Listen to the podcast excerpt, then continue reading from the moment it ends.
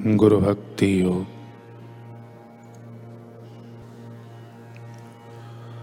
शिष्यत्व की पहचान मानी गुरु भक्ति गुरु के चरण कमलों में आजीवन आत्मसमर्पण करना यह शिष्यत्व की निशानी है।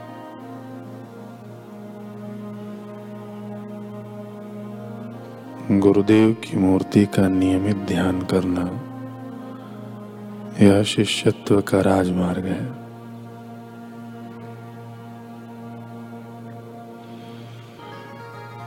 गुरु महाराज के प्रति संपूर्णतः आज्ञा पालन का भाव रखना यह शिष्यत्व की नींव है।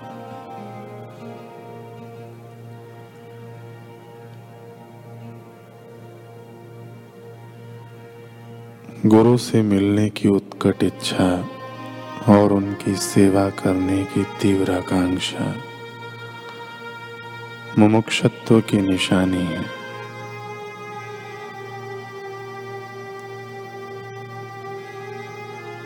देव, द्विज, आध्यात्मिक गुरु एवं ज्ञानी पुरुषों की पूजा।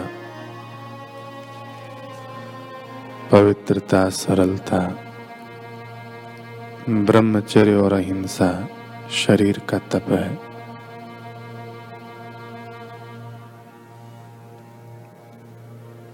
ब्राह्मणों, पवित्र आचार्यों एवं ज्ञानी पुरुषों को प्रणाम करना। ब्रह्मचर्य और अहिंसा ये शारीरिक तपश्चर्याएँ हैं। माँ बाप और आचार्यों की सेवा, गरीब और रोगियों की सेवा भी शारीरिक तपश्चर्या है।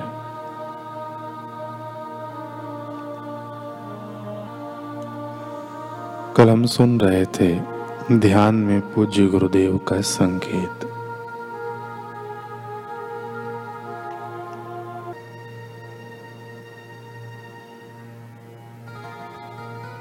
गुरुदेव, अपना वास्तविक स्वरूप जो आप बीती से परे है, ब्रह्मांड से भी परे है, उस तत्व की बात बताते हैं। गुरु बताते हैं कि वत्स जो मैं देह रूप होकर दिख रहा हूँ, वह मैं नहीं हूँ। यह एक देह, नात जात या मत पंथ मेरा नहीं है। जो दिख रहा हूँ, वैसा मैं नहीं हूँ। किसी देश में या प्रांत में या किसी काल में, या किसी रूप में, जैसा दिखता हूँ, वैसा मैं नहीं हूँ। तो ईश्वर के नाते मुझसे मिला, मुझे मिला, और मैं तुझे ईश्वर से मिलाने के लिए मिला। तेरा और मेरा मधुर संबंध है। हे वत्स, प्यार से भरी तेरी आँखें और श्रद्धा की धाराएँ मुझे प्रेम वश करती हैं। तूने बार बार श्रद्धा भक्ति से मुझे देखा है। इसलिए हे वत्स, मैं तुझे अपना अनुभव कहता हूँ। तो ध्यान से सुन।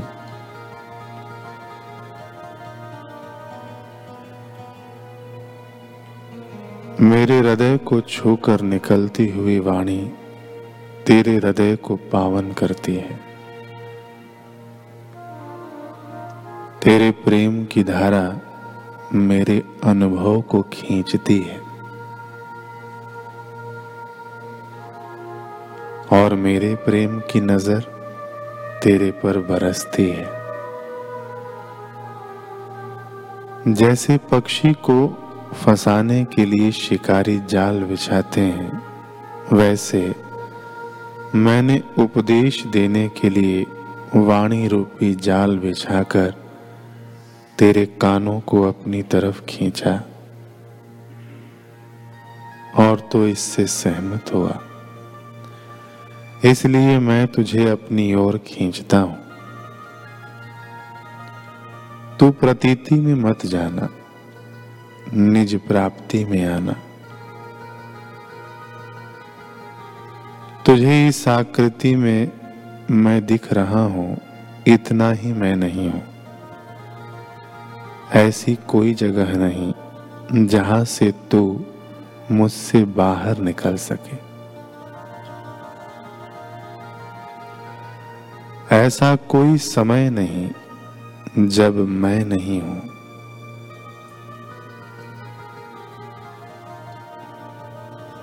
ऐसा कोई कर्म नहीं जो तू मुझसे छिपा सके।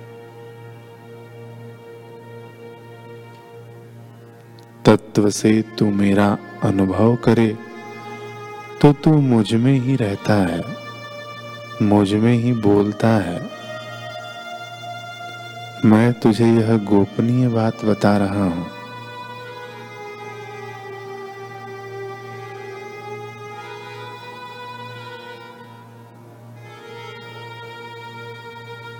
गुरु ने अपने श्रीमुख से कहा कि देह की आकृति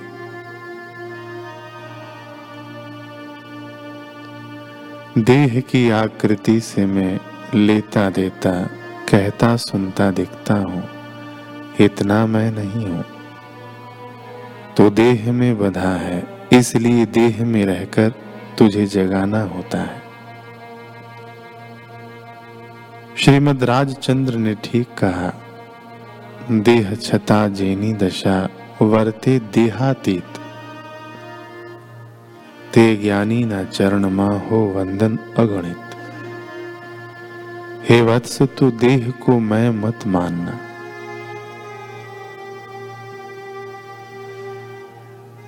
यह देह तो प्रतीति मात्र है। तू अपने स्वरूप की प्राप्ति करने आया है। जब तक तू लक्ष्य को नहीं पाएगा, मैं तेरा पीछा नहीं छोड़ूँगा। मेरे दिल में तेरे कल्याण के सिवाय और कुछ भी नहीं है। हे साधक, कई बार तो गलती करता है, फिर प्रायश्चित करता है, रोता है, पुकारता है। कई बार मेरे से दूर होकर विकारों में जाता है, लेकिन मैं तेरे से दूर नहीं हो सकता हूँ।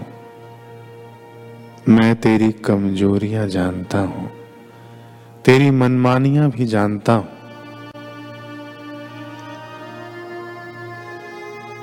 संसार में तो संभल संभल कर कदम रखना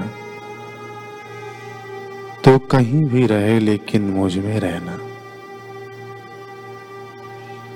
जैसे श्री कृष्ण और उद्धव का मिलन हुआ था जैसे श्री कृष्ण और अर्जुन का मिलन हुआ था, जैसे अष्टावक्र और जनक का मिलन हुआ था, वैसे ही तेरा और मेरा मिलन हो जाए, साक्षात्कार हो जाए।